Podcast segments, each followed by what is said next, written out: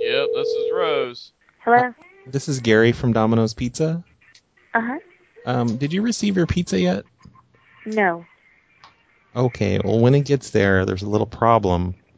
We just uh, fired one of our employees here because we caught him kind of injecting his own special sauce into the crust, kind of like Uh-huh. the stuffed crust, but you know, instead of with pizza sauce, it was with his cum. Oh wow. So yeah, you're not going to want to eat that. Okay, thank you. So if you could tell the the delivery driver, Just tell the delivery driver what? tell the delivery driver that the pizza's crust has cum in it. Just let him know for us. Sorry, I'm very upset by this.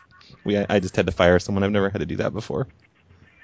So tell the Okay. delivery driver that there's a lot of cum in the crust and you can't accept it, and we'll send you out a new one for free. We won't make you pay for it.